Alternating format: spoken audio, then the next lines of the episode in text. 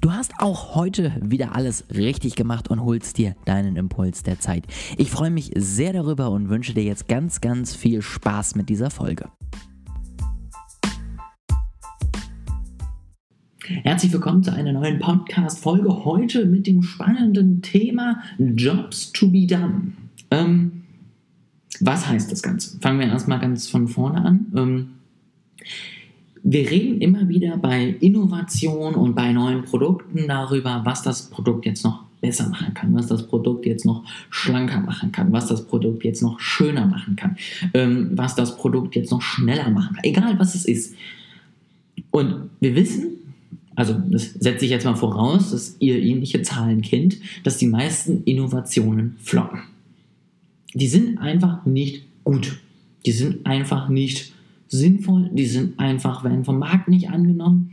Die wissen einfach irgendwie, also die, die Marketer wissen in der Situation einfach gar nicht genau, was auf sie zukommt. Die, die wissen gar nicht, wie das Ganze angenommen wird, ob es funktioniert oder nicht. Und dafür habe ich ein Framework, den ich unglaublich spannend finde. Und zwar diesen Framework und der heißt Jobs to be Done. Ähm, ist aus einem Buch, also ist jetzt nicht sozusagen ganz auf meinen eigenen Mist gewachsen, sondern das Ganze äh, habe ich selber auch nur am Ende jetzt mal kopiert und wollte es gerne mit euch teilen, nämlich Competing Against Luck heißt das Buch. Ähm, kann ich sehr empfehlen. Also gerade wenn ihr irgendwie neue Ideen gerade anbringen wollt und noch nicht so wisst genau wie oder was oder was funktionieren könnte, dann guckt euch das mal an. Ein super interessantes, super hilfreiches Buch. Kann ich nur jedem empfehlen, dass ihr das für euch nutzt. Und da ist ein ganz einfacher Framework am Ende genutzt worden, um dieses System komplett auf den Kopf zu stellen, um eine Innovation einfacher, verständlicher und vor allen Dingen erfolgreicher zu machen. Das ist dieses Jobs to be done. Produkte sind nämlich nicht nur was, was wir konsumieren, ja, oder man kann es nicht nur so sehen, sondern man kann es auch als letztendlich Arbeiter sehen, die ein Problem für uns lösen. Und wenn du dort ansetzt, dort findest du meistens massig Innovation. Was heißt das jetzt am Ende? Stell dir vor, du bist eine Margarinemarke.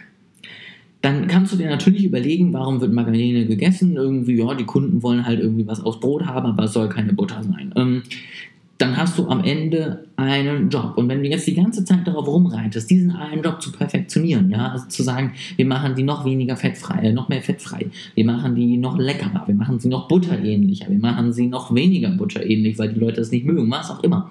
Und dann hast du zwar vielleicht ganz viele tolle Ideen, aber du bist am Ende, kämpfst um so einen ganz kleinen Markt irgendwie mit allen Butterherstellern, allen Margarineherstellern und niemand kommt am Ende irgendwie voran.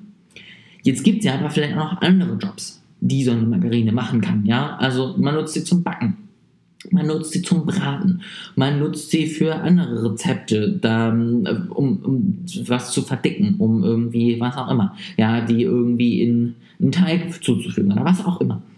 Und da gibt es ja vielleicht andere Bedürfnisse, die erfüllt werden müssen, die nicht erfüllt werden müssen, wenn ich es mal einfach nur aufs Brot schmiere.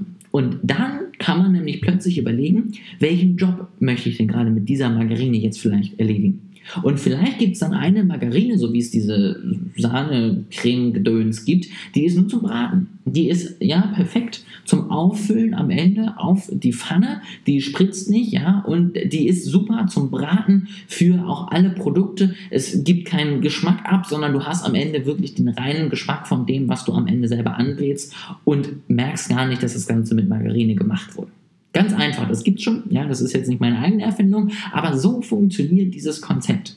Das heißt, das kannst du auch auf B2B anwenden. Wofür werden wir angeheuert? Was ist wirklich der Hintergrund, warum sich jemand eine Agentur holt? Natürlich wirst du am Ende angeheuert, um zum Beispiel Social Media Strategie zu machen. Aber das ist ja meistens nicht der Grund. Der Grund ist vielleicht, dass man unbedingt Social Media ausprobieren möchte, aber nicht weiß, wie es geht. Der Grund ist vielleicht, dass man Engpässe hat, dass man es zeitlich nicht hinschafft und dass man deswegen externe Unterstützung braucht. Der Grund ist vielleicht, dass man eine Marketing, äh, eigene Marketingabteilung aufbauen möchte, aber man hat keine Expertise im Haus. Also braucht man jemanden, der am Ende die Mitarbeiter dorthin bringt, der am Ende dafür sorgt, dass man die Mitarbeiter vielleicht auch in die Richtung bringt, ein bisschen unterrichtet, was überhaupt da funktioniert oder vielleicht auch auswählt und sagen kann, der hat es drauf und der nicht. Es gibt also ganz, ganz viele verschiedene Gründe, warum ich am Ende jemanden anstelle oder eben beauftrage, der bei mir im Unternehmen Marketing macht. Und wenn du Fitnesstrainer bist, auch hier, was ist der Job, für den am Ende du sozusagen als Fitnesstrainer angestellt bist? Bist du angestellt, weil du zum Abnehmen sorgen sollst? Vielleicht, aber es gibt auch andere Gründe. Ja? Vielleicht habe ich Rückenschmerzen und ich möchte mich, ähm, ja, möchte meinen Rücken stärken, damit ich keine Schmerzen mehr habe. Vielleicht habe ich irgendwo gelesen, dass wenn ich Sport mache, ich einfach fitter werde und leistungsstärker und das für mein Business hilft. Vielleicht habe ich aber auch gelesen, dass es gut aussieht, wenn ich äh, jemanden suche, sage ich mal, äh, wenn ich dann nicht einen dicken Bauch vor mir rumschiebe. Ja, also auch hier wieder für ein und dieselbe Dienstleistung am Ende, vielleicht sogar für dieselben Übungen, drei komplett verschiedene Gründe, warum du das verkaufen kannst. Und entweder, jetzt ist die Frage, was mache ich daraus? Entweder du überlegst dir, was mache ich daraus? In dem Sinne, dass du sagst, vielleicht biete ich einfach nur eins davon an. Das heißt, ich sage, ich bin der Fitnesstrainer für äh, den erfolgreichen Geschäftsmann, die erfolgreiche Geschäftsfrau, die einfach neben dem Business für Leistungsfähigkeit Sport machen wollen.